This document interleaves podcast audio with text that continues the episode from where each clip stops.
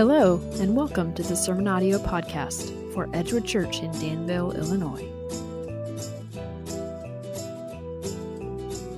This week at Edgewood. I've got a little disclaimer today. Okay, little disclaimer. Um, I'm going to read for you the fine print. Okay, there's some fine print here. Let me read it for you for some of you that have bad eyes.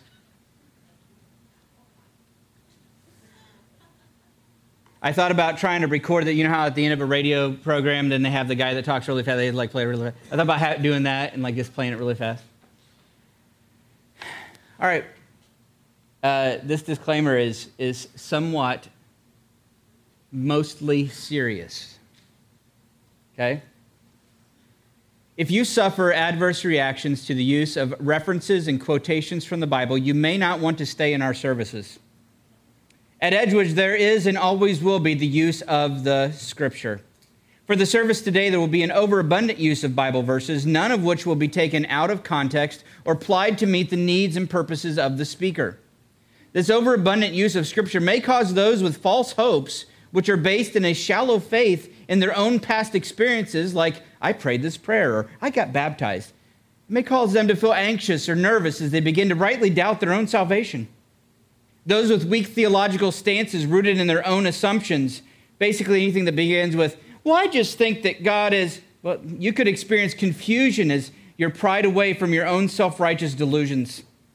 Those with strong connections to their own sins and are unwilling to embrace the repentance worked by the Spirit of God may experience feelings of anger toward the speaker, causing them to cling even tighter to their own lusts while rejecting the clear teachings of these passages but some may be cut to the heart.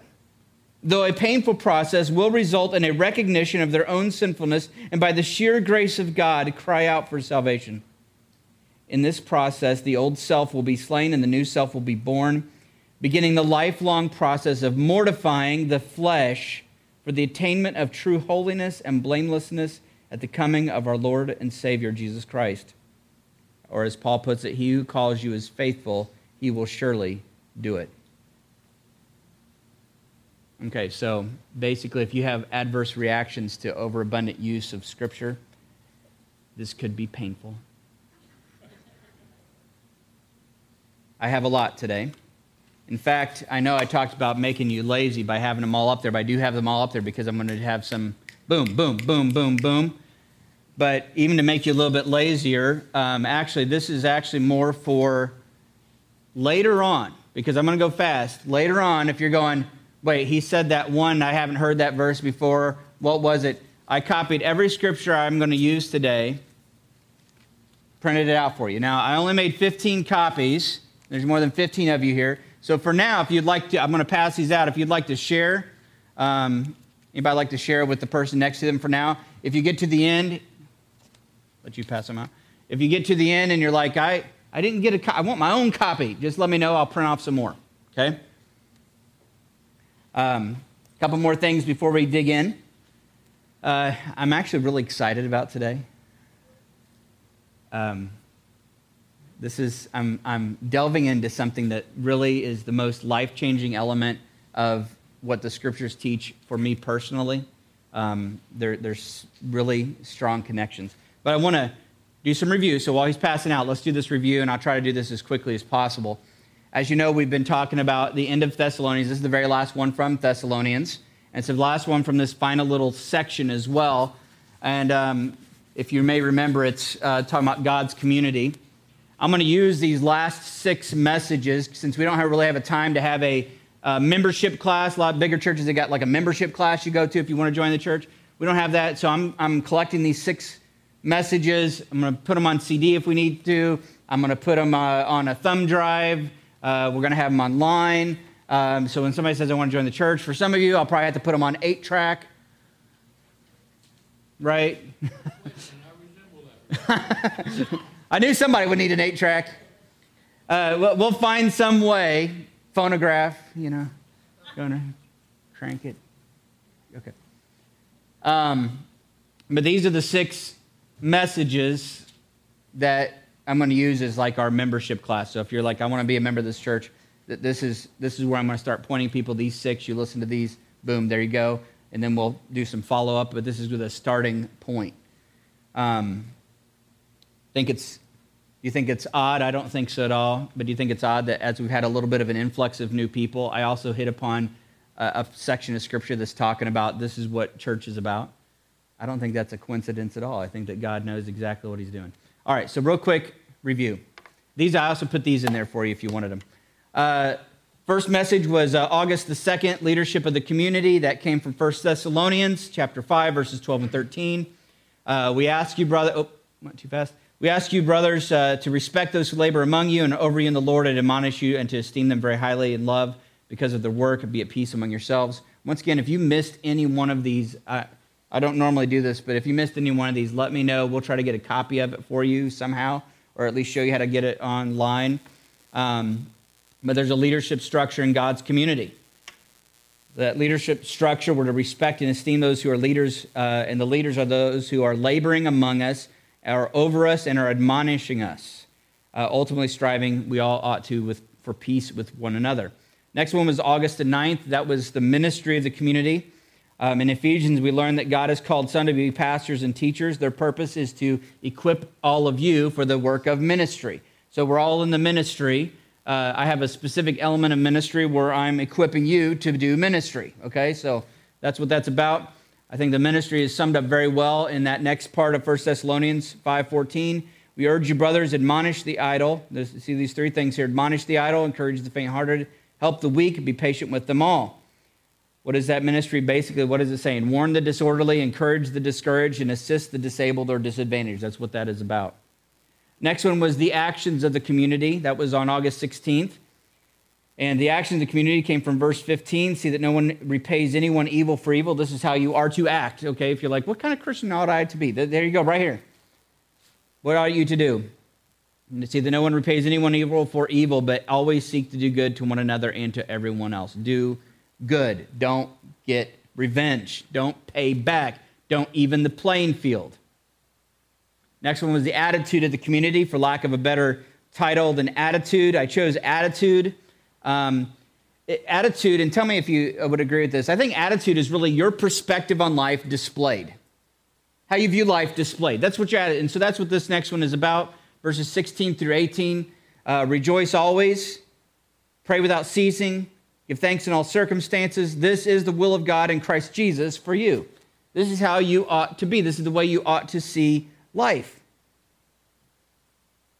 always in every situation, through every circumstance, rejoicing, dependently praying to God, and being completely grateful in what He gives you. The next one was the spirit of the community. Spirit of the community, I pulled from verses 19 through 22, which said, Do not quench the spirit, do not despise prophecies, but test everything, hold fast what is good, abstain from every form of evil. And even though this particular passage demands deeper exploration, I went with my motto last week when I talked about this one, which is do what you know. And I'm telling you right now, we have a whole collected work of tested, prophetic, God spoken material right here. And if you were here, if you missed last week, please get it because I'm telling you right now, I hope from last week's message to stir you up to go that, so that your Bible, you don't have to every week go, I need to brush the dirt off this thing so I can bring it to church. This is God's word. You go, well, I don't like to read. Tough. God decided the way He was going to share His, his words with you is through a book. Did you know that in, in American history, one of the driving forces behind having an educational system was so that people could read the Bible? Did you know that? The, the number, the, there were two top selling books in the 1770s Number one best selling book was the Bible. Number one bestseller. Number two was called the, uh, the, prime, the, the um, New England Primer. It was basically a first grade how to read. And half of the, half of the sentences in that book um, came from this book. Um, so it used to be in first grade when they were teaching kids how to read, they were teaching them how to read this, right? Um, but the spirit of the community, like I said, there's a lot of other things we could dig into in this, but I'm telling you right now, you've got this. Start here. Don't despise it.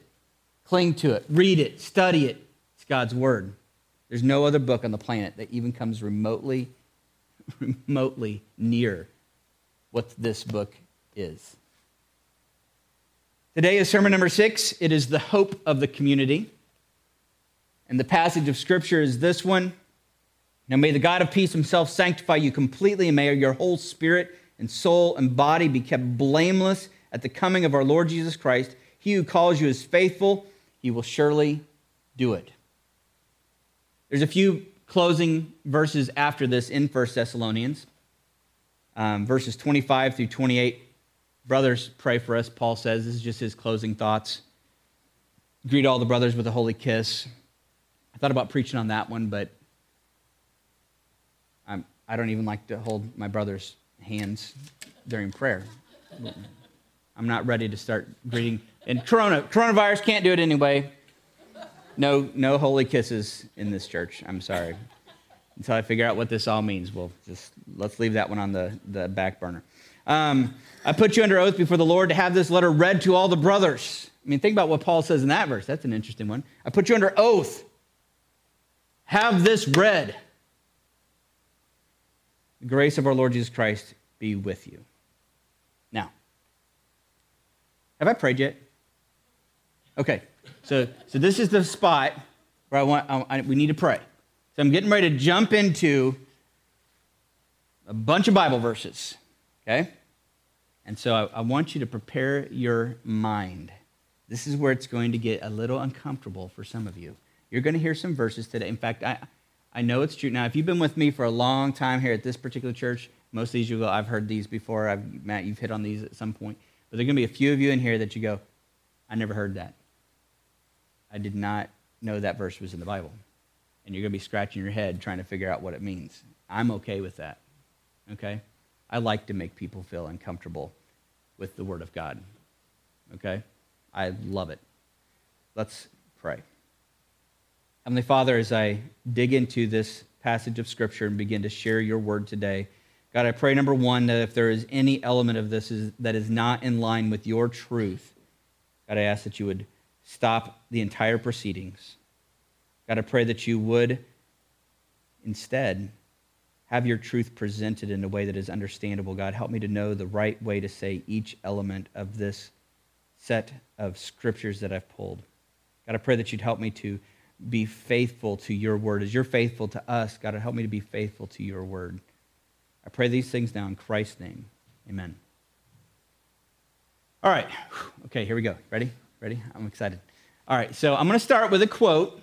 This quote comes from uh, John Piper uh, he's a pastor, and so he's, he's got this quote, and this quote comes from a, a passage of scripture. Okay, so when he preached on the verses I'm going to preach on, this is how he started. This was his opener, right? This is what he says. He says, that, oh, wait, you know what? Wait, don't read it yet. Sorry. I, I had in my notes here a little bit of groundwork I need to do. Um, there's some Bible words I'm going to use today that I need to make sure you understand them. Okay? Um, one of them is the word holy. Have you heard the word holy before? Okay. Um, in the Bible, in the New Testament, the word holy or holiness is used about 173 times. And, and the, the word that is, so that Greek word that is translated holy or holiness, it has the idea of something that is pure, uh, set apart for God's purposes, sacred, right? This is special for God's purposes. That's what the word had to do if you take that exact same Greek word and you change it from a noun to a verb, right? Which a lot of times when you do that, the word changes, but sometimes it stays the same. For example, uh, the word trust. I can say the word trust as a noun. I have trust. It's something I've got. But I, I can also say it like a verb. I'm, you need to trust this. Okay? So this is the same English word, but has the ring. The, the word holy if you take that same word that's translated holiness, something that is set apart, and you change it to a verb, that we translate it, we don't translate it, you, you need to holy that. That's how, we don't say that, right? They use a different word. They use the word sanctification. Same exact Greek word. The word sanctify in the Bible means to, to make something holy or to, to set it apart for that purpose. To, you're, you're holying something, okay? Uh, another Bible word that you need to know is the word justification. Justification is literally like to declare righteous. Justification is always used as a legal term to say, um, it's like the, it's the word that the, a judge would have used when he brought the gavel down and he said, This person is not guilty. Okay? So justification is another one. Um, and so you have holy, holiness, sanctified, justification. There's a few other that we're going to hit, but those specific words I need you to know and understand. Uh, holiness in the Bible, and I was, I was doing some digging, and I kind of thought this, but now I'm, I'm convinced of this. I've gone through and tried to look up as many of these as I can, examples. Holiness in the Bible is, in the New Testament, is referring always to not, not the, the word justification is for that declared righteous. Holiness is for something that actually is exhibiting those characteristics. Okay, something that actually is pure. Okay? All right. All right, here we go. John Piper quote Vast portions of the Christian church today in America seek assurance, like convinced that they're saved. I, w- I want to know for sure that I am. Seek assurance by making holiness of life, living a pure life, being a really good, right? Holiness, you know, you know what that's right? By making holiness of life unnecessary. Okay? Now I can already see, I'm so happy. I see on your faces already some of you going, I don't like where this is going. okay? Good. He goes on to say if holiness of life is not necessary to get to heaven, are going, it's not, Matt. If holiness of life is not necessary to get to heaven, then an unholy person can have assurance that he will get there. Well, Matt, you've been saying that every week. I'm banking on that.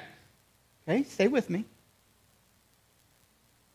But these people, what I'm talking about, they don't just deny that perfection is not required for entering heaven, which is true. We do not attain practical perfection in this life. But they go beyond that and say that no degree of obedience or holiness or purity or goodness or love or repentance or transformation is required for entering heaven. You don't need to do anything at all. Okay? That's now I'm not saying I agree or disagree yet, just stay with me. Okay, I'm just sharing. In fact, they say, in fact, you may be thinking what he says next.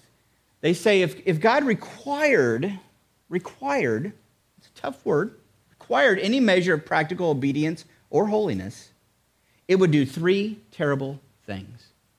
In fact, you may be thinking this already. You may be thinking in your head, Matt, it sounds like if you're saying you've got to be holy to go to heaven, well, that does three things. That does three bad things. You may not have thought about quite this far, but I think I agree with what he's saying here. It, most people think this does these three things. Number one, you go, well, that nullifies grace. Number two, that contradicts justification by faith alone. That, that contradicts that. And number three, it says it destroys assurance. We can't have assurance. If you got to be holy to go to heaven, you can't have assurance. Okay? Let's dig a little bit deeper into the reason why I'm talking about this. Let's dig a little deeper. Some of you know the scriptures.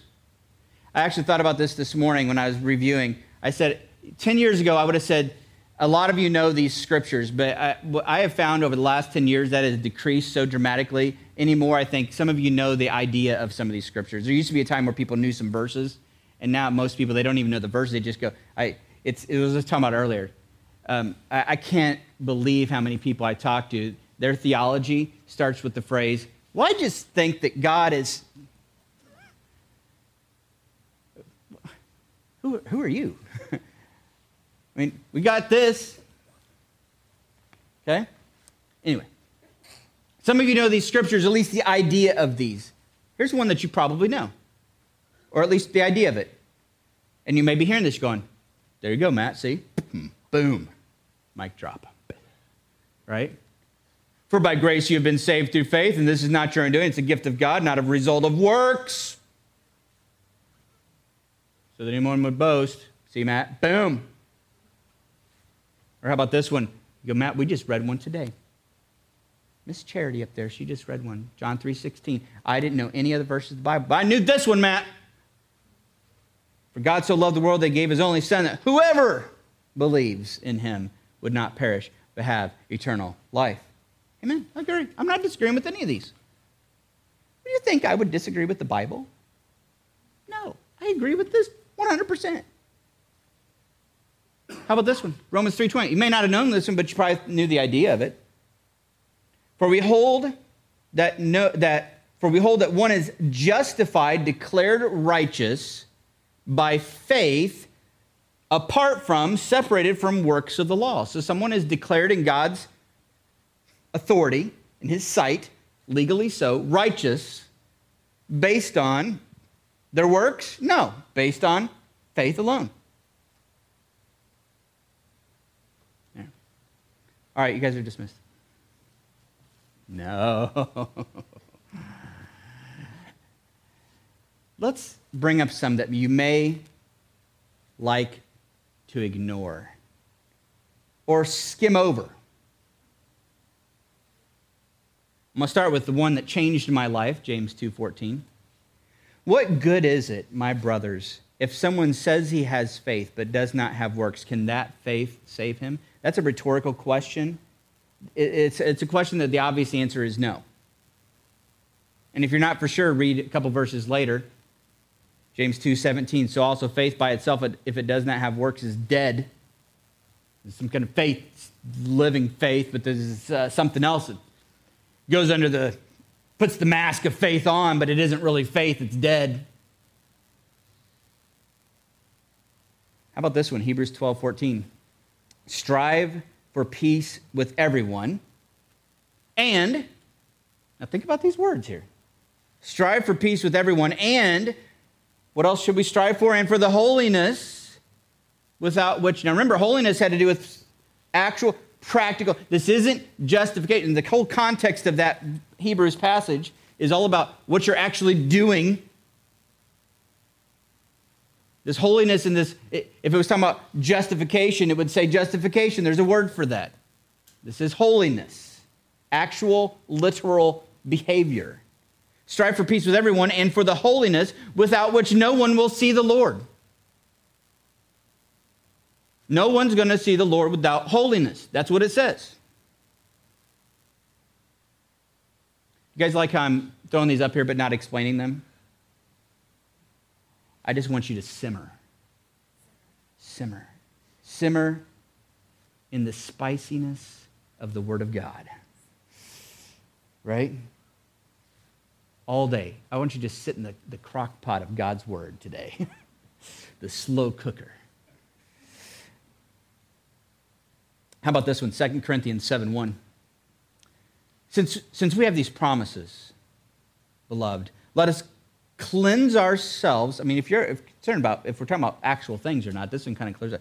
Let, let us cleanse ourselves from every defilement of body and spirit, bringing holiness to completion in the fear of God.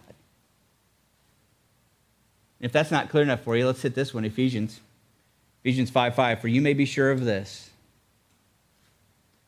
that everyone who is sexually immoral or impure or who is covetous, you, something like that first part, that second part, co- just covetous, that is an idolater, has no inheritance in the kingdom of Christ and God. Now, once again, I, am not explaining these, am I? You might be going, um, that's okay, simmer. Can you feel it soaking in? Right? Maybe getting a little uncomfortable?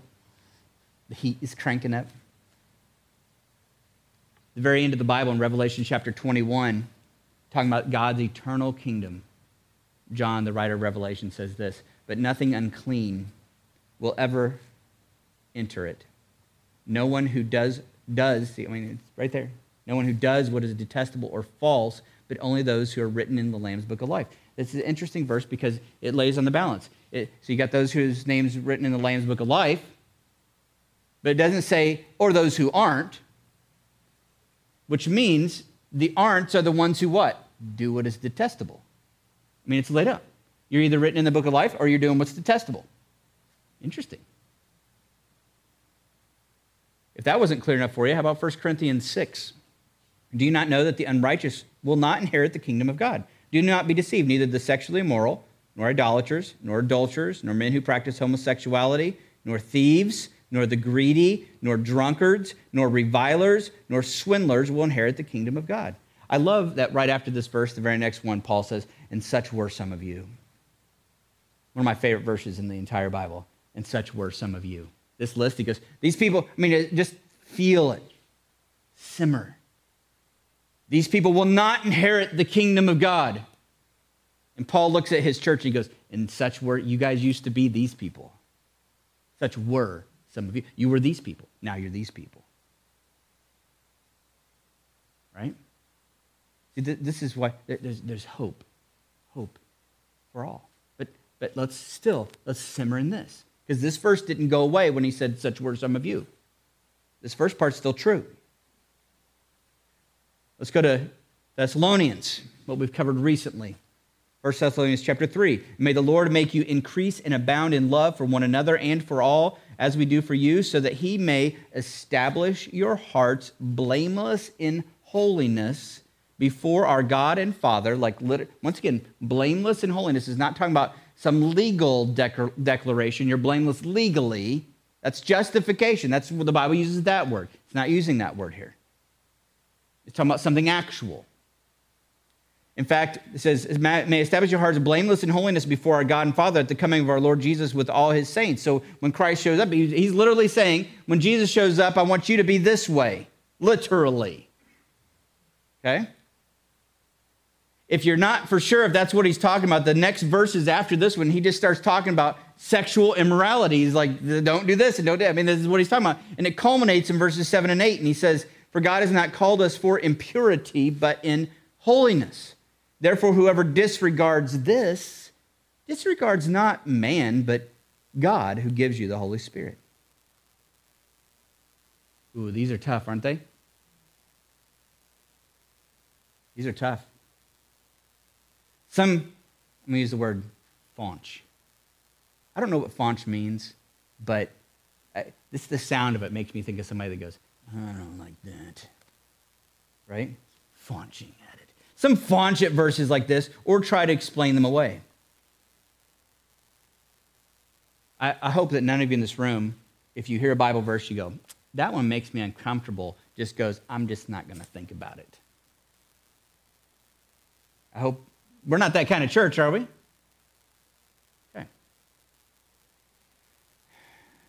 Know that all of these scriptures are talking about actual, practical, literal actions of holy living being lived out by the actual Christians in this real world. And I think that what you're going to see that each of these is tying a delicate knot between this righteousness by faith that we love and what it looks like in this world. Okay? Now, if those weren't plain enough, I'm going to hit on some more that even more plain, believe it or not. If you go to, if you ever go to yourself and you go, okay, in fact, I had this planned for later, but let me do it right now. when a person comes to faith in Christ Jesus, we have to abandon the idea that the only thing that happened was that there was some giant book up in heaven and God goes, add their name. If you think that's the only thing that, hap- that happened, then you're proving that you have not been reading this. There's a whole slew of other things that happens. If you have genuine faith in Christ Jesus, there are a whole bunch of other things that happen. Okay? There's more than just the gavel being brought down that says you're righteous. In fact, that passage in James I mentioned earlier, he goes on after that where he says, what, what good does it do to say you have faith and I have works? What good, what's profit in that? He goes on to say, it, there's even some that go, I have faith and I can show you without my works that I do. And he goes, basically says, that's impossible. And think about it, it really is impossible. Can you show somebody faith? I mean, I can't go, I have faith. Ready? Rip, ribs. Here it is. I trust. James says, You can't do it's ridiculous. You can't show faith. And James goes, But I can show you my faith by my works, by what I do. I mean, and that's really, isn't that how faith operates? You do what you believe to be true. You do what you actually believe to be true. That's what people do. All right. Let me draw some stronger connections. 1 John 1 6. The only book of the Bible that, if you go, I want to know that I have, well, how do I then know that I have faith? Well, how do I know? There's only, you may not know this, there's only one book in the entire Bible, this whole book, there's only one small little letter that uses the word know, K N O W. No, this is how you can know that you have eternal life. There's only one book in the whole Bible, and it's the book of First John. So if you're ever like, well, how do you know then? First John is the book. Let's explore what John says. John, who called himself the beloved disciple with Jesus, how did he describe how he could know that he had faith? 1 John 1 6, if we say we have fellowship with him while we walk in darkness, we lie and do not practice the truth. 1 John 2 3, by this we know that we have come to know him if we keep his commandments. 1 John 2 15, do not love the world or the things in the world. If anyone loves the world, the love of the Father is not in him. 1 John 2.19, they went out from us. You ever wonder about those people that are in church for a while, but then they leave and they just walk away from the faith? You ever wonder about them? The Bible actually talks about that right here. They went out from us, but they were not of us. For if they had been of us, they would have continued with us. But they went out that, that, that it might become plain that they all are not of us.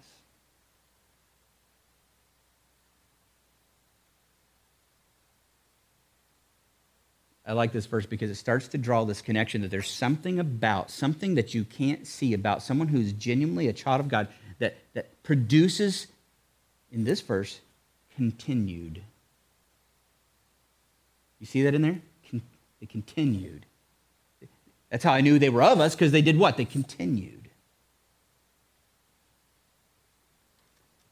I haven't heard John say any in any of these passages, and I'm only in chapter two, but I haven't heard him say in any of these by this you may know that you know him if you prayed this prayer when you were five.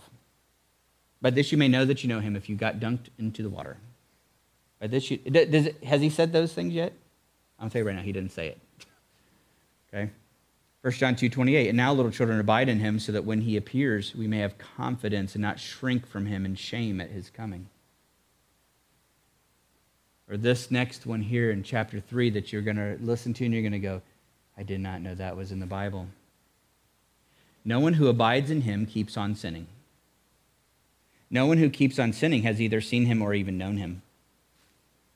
Little children, let no one deceive you. Whoever practices righteousness is righteous as he is righteous. Whoever makes a practice of sinning is of the devil, for the devil has been sinning from the beginning. The reason the Son of God appeared was to destroy the works of the devil. No one born of God makes a practice of sinning, for God's seed abides in him. See, you see it right there? Something. There's something that happened to the person is genuinely saved. And he cannot keep on sinning because he has been born of God. I'm always thinking about John, who also wrote the Gospel of John, and he recounts the story of Nicodemus. And, and Jesus was telling Nicodemus what a person must do to have eternal life. And, and Jesus looks at Nicodemus and he goes, he goes, You must be born again. And Nicodemus is like, Can we go back in the womb? No. Jesus looks at Nicodemus and says, How are you a teacher of Israel and you don't know these things? You should have known. But this is, by this, it is evident or obvious. By this is it is evident who are the children of God and who are the children of the devil. Whoever does not practice righteousness is not of God, nor is the one who does not love his brother. Now, if you're one of those people that before this you're like, Bible's so hard to understand. I don't think I, I you're not reading in the right places. First John, sit down and read it. Is that confusing at all? It's pretty straightforward, isn't it? You may not like it, you may feel uncomfortable with it, but it says what it says. I'm only halfway through First John. I'm going to have to pause First John for a little bit. I think I need a passage of Scripture that delves into, there's a passage of Scripture that delves into not the, the working of, of salvation from the point of like Christ died on the cross and, and his blood. There, there's, a, there's lots of passages that talk about that, but there's one particular one that delves into what actually happens to a human being when they get saved. What, what actually happens? In fact, this passage I'm going to read to you comes in Ephesians, and it, it doesn't even mention the cross. The word cross is not mentioned at all. So it's talking about salvation, but it's not talking about it from that perspective. It's talking about what actually happens to the person. Okay? Now, I have to tell you, and I got to throw in here before I share this, why this next one is so valuable. It's valuable to me. I'm going to tell you right now, all these passages of scripture I've been sharing with you, I love them. I love them. If you're going, I don't know, I don't like them, it may be because you're still sinning and you're refusing to repent of your sin. Okay, I'm just throwing that out there. I, I, I love them, and here's why because you guys know I bring it up way too often. I'm a math teacher, right? I like hard evidence. And as much as I last week talked about why I believe this is God's word, I'm a natural skeptic of anything I cannot see. And so when it come, comes to my own salvation, I'm a natural skeptic. I mean, I can't just like looking out to you. I mean, I know that verse. The heart is deceitful and desperately wicked. Who can understand it? I don't believe Disney is right. Don't, I don't trust your heart. right? It's evil. Don't do it. I, I have been concerned that I would, I, I would think I'm a Christian and then get up to heaven and God goes, Man, you were not. bye bye. I don't think he'd say it that way. Depart from me. I never knew you. I, see, I knew those verses. I was genuinely concerned. How can I know that I'm actually saved? That this, I mean, I prayed the prayer. I've prayed a lot of them. I did it more than once. Surely that, do it a few more times just to make sure. And then sometimes I'd be like, maybe that last one didn't take. I should do it again. Okay, let me ask you anybody ever done that? I don't know if that last one worked. I was only slightly, I thought I was 100% serious, but I don't know if I was. And, and I'm telling you, I'm a skeptic.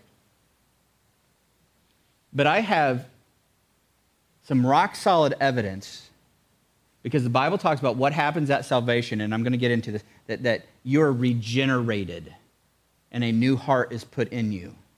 And you are changed in your very nature when you come to faith in Christ. That happens instantaneously and begins to work itself out from there. I'm going to give you one piece of evidence. I've mentioned it many times here.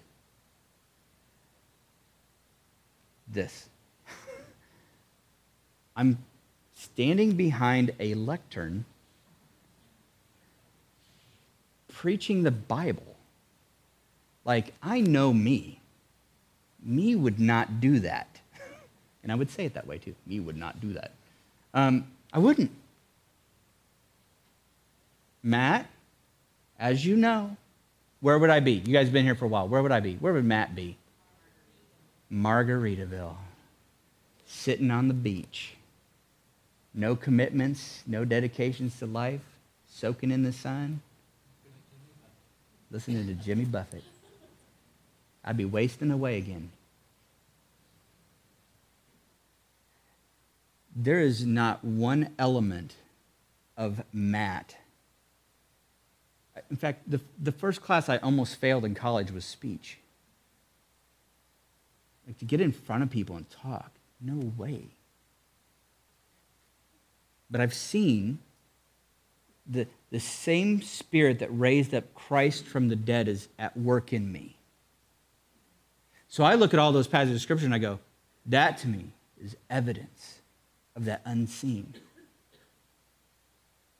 Right? You want assurance? You will never have assurance in your sin, ever. you remain in your sin, you will never have assurance. And I hope you don't. I hope you don't ever have assurance when you remain in your sin. Let's explore a little bit here the passage of scripture that delves into what goes on in the heart. Ephesians chapter 2. This is, this is Matt. Old Matt. I was a pretty good kid in school. I wasn't overly mean or anything. I did some naughty things here and there, but I can tell you right now, I was dead, spiritually speaking. There was not one part of me that thought to myself, I want to live for the glory of God. I want to acknowledge the creator of the universe that he is number one in my life. There, there wasn't one part of me. I might have been like, well, I'm not going to do these bad things. I want him to keep my mommy happy and make sure my dad's not mad at me. right? I was dead. Not, spiritual? Not a lick of that in there. I was dead in my trespasses and sins in which I once walked following the course of this world, following the prince of the power of the air, the spirit that is now at work in the sons of disobedience, among whom we all once lived in the passions of our flesh, carrying out the desires of the body and the mind, and we were by nature children of wrath like the rest of mankind. Every single one of us.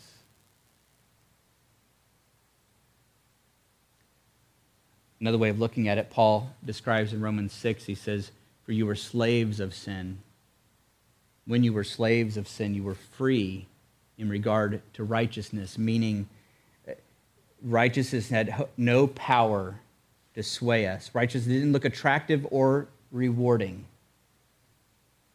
You know that feeling? Righteousness does not look attractive or rewarding. To do the right thing. You ever, you ever had those? Those of you that are saved now, for sure, and you're like, I know I am. You remember those days? Doing the right thing was like, I guess. Uh, or to, to live God's way in your mind looked like that man, okay, I guess I have to miss out on all the best stuff in the world and I guess I'll live for God.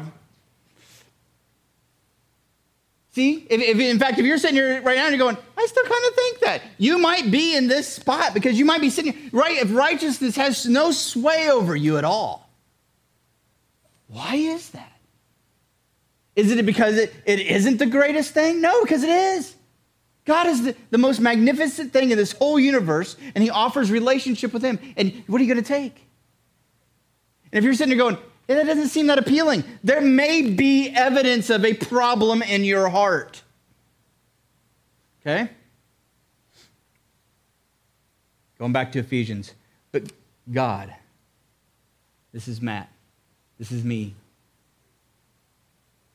I think I was two years out of high school. I'd prayed um, 20,000 prayers for salvation up to this point. Not one of them took. And one day I read the Bible of my own accord, James 2:14. What does it profit, my brother, if a person says he has faith and does not have works? Can that faith save him? And something in me went, boom. A light, little light switch was ticked on light bulb went on. And I went, I'm not saved because I'm not living for God.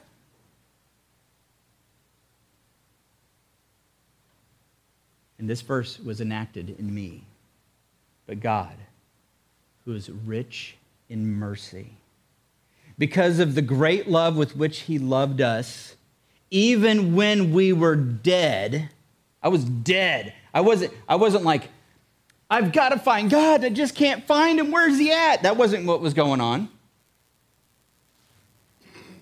When we're dead and our trespasses made us alive together with Christ. By grace you have been saved and raised us up with him and seated us with him in the heavenly places in Christ Jesus. Romans 6:22 describes that part another way. It says, "But now that you have been set free from sin, and have become slaves of God, the fruit you get leads to sanctification and its end, eternal life. Reasoning for this, back to Ephesians. Why, did, why does salvation work this way? So that in the coming ages, he might show the immeasurable riches of his grace and kindness toward us in Christ Jesus. And so suddenly you read that verse that we had at the beginning, you're like, I was familiar with that one, and you read it again and you go, For by grace you have been saved through faith.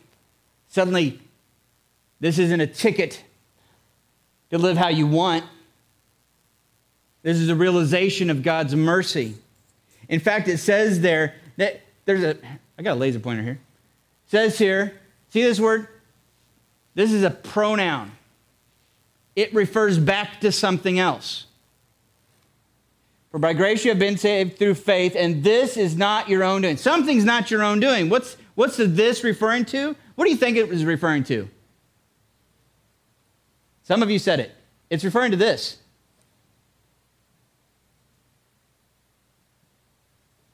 See, I can dominate a dog, right? I mean, you can get to a point where you're like, sit, and it sit, roll over, play dead. Wish I was. you know? right? You can dominate a dog. I mean, you can really like dominate a dog. Like, but some of us look at sin like that's how it is. Like we're like, I wish I could get out of this sinful situation, but sin is just so powerful. No, sin dominates us the way the nature of a wolf causes it to hunt. You see the difference? We are dominated by sin because it is our nature to sin. Of your own accord. And all of you know this. All of you know this deep down inside because when you come to that point of faith, all of you say it at some point. You go, man, if it was up to me, I never would have, but God just. We got to get rid of. You remember that old song? Throw out the lifeline, throw out the light. Someone is sinking, right? That's a horrible picture of salvation. It, it, gives you an idea that we're out there like, oh, God save me. God's like, okay. That's a, that's a bad picture of what Ephesians is teaching, isn't it? Ephesians says you're dead. Let me give you a better picture. I'll paint a better picture for you. Imagine, if you will, you're on a boat. You look out. Is there a person out there? Yeah, they're not moving though. As you get closer, you realize that body's been there a while. It's floating and bloated. It's dead. The fish have been nibbling on it. A shark has taken a toe or two. If you throw out a lifeline to that, that life preserver and it hits it, the, the best you're going to get is something's going to fall off. I mean, that's, that's about better picture of salvation. Jesus on this earth walked to a tomb. And inside that tomb, for four days, had been a man named Lazarus, and he was dead. And Jesus looked at that tomb and he said, Lazarus, come out. Now, in a very real way, Lazarus obeyed Jesus, correct? Jesus says, Have faith in me. Okay? But before Lazarus could go, okay, here I come, something else had to happen. Every single one of those broken down cell membranes, God mended. all the, the DNA in each of the individual cells that literally very quickly starts to break down and decompose and the, the, all the little part and the, everything just falling apart. I mean, it's not working. God had to go when he, I mean, think about it. When he said, Lazarus, those words, come out, were miraculous words. That is what the calling of Christ looks like when someone believes, like calling a dead man from a grave. Lazarus came out, but something in his nature had to change. He had to change from dead to alive. Back in Ephesians, we read this one. How about this one here? Let's, let's go to John. John says, But uh, to all who did receive him, who believed in his name, he gave the right to become children of God, who were born There's that born, that new birth, born not of blood, nor of the will. Listening carefully. Nor the will of the flesh, nor the will of man. They were born of God. Romans 9. For he says to Moses, God says to Moses, I will have mercy on whom I have mercy, I will have compassion on whom I have compassion, so that it, it depends not on human will or exertion, but on God who has mercy. For by grace you have been saved through faith. And this is not of your own doing, not of a result of works, lest anybody should boast. When I stand before God on, in heaven, I will not be able to say, God, I'm so thankful for all you did, but I believe because I was smart enough to figure it out. That is not going to happen. I'm going to say, God, I never would have believed until you made me alive. Verse 10 in Ephesians, right after that, for by grace are you saved part, it says this For we are his workmanship, created in Christ Jesus for good works, which God prepared beforehand that we should walk in them. So there's this deeply true reality that the Christian life is a work of art that God is crafting. And frankly, for you to say, God is doing this in me, but I haven't changed a lick, is to insult the Creator.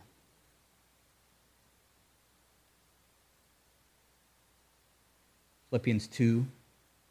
Therefore, my beloved, as you have always obeyed, so now not only in my presence, but much more in my absence, work out your salvation with fear and trembling. Why? For it is God who works in you both to, um, these words are so important. God who works in you to do what? To will and to work for his good pleasure. Full circle.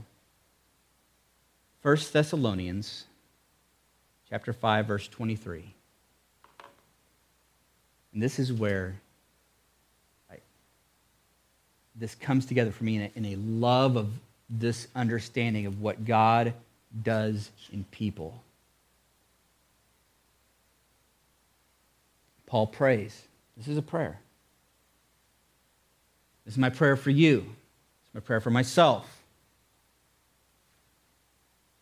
May the God of peace himself, himself, not delegated, Praise the Lord. It's not delegated out. May, may the God of peace himself sanctify, there it is, sanctify you completely. And may your whole spirit and soul and body, and don't break that down like, okay, I think the spirit's this part and the soul's this part. This is Paul's way of saying every way you can look at you as a human being the tangible, the intangible, the, the whole thing May God Himself make you holy. Every last drop of you. That's His prayer. That you may be kept blameless at the coming of our Lord Jesus Christ. Philippians 1 6 says this. I'm sure of this. This is where my confidence comes from. It doesn't come from me because I'm telling you what, if you knew what was up going on up here, the, the battles, the spiritual battles that I face, like you do, I'd be like, I'm never going to make it to the end. I'm not, I'm not, I'm not going to endure this, this Christian life thing. I'm going to give up eventually. But my confidence comes not because I'm like, I'm going to do it. It comes because of this. I'm sure of this. He who began a good work in me. I've seen, the, I've seen the evidence. I've started to see it play out. I'm like, man, God's doing something in me. I'm confident that he who began a good work will bring it to completion at the day of Jesus Christ. Jesus Christ. Or as it says in 1 Thessalonians. He who calls you, Lazarus, come out. He who calls you, there's something important about his character. I'm glad it's not dependent on my faithfulness. He who calls you, the one who did this, God is faithful. And let these next words resound in your head for the rest of this week and hopefully for the rest of your life. He who calls you as faithful, he will surely do it. He's going to do it. Surely he will.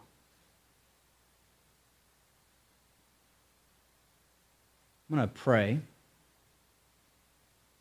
But I know that it's possible that some of you in this room have thought to yourselves, man, when you're reading those other ones about, like, you got, I, I've recognized in me a sinfulness that ought not to be there.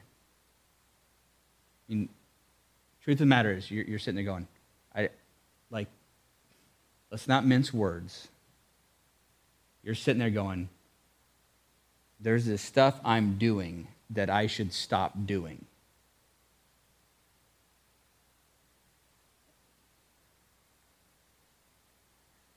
You even thinking that might be the Spirit of God working in your heart right now. Or you wouldn't even be thinking it.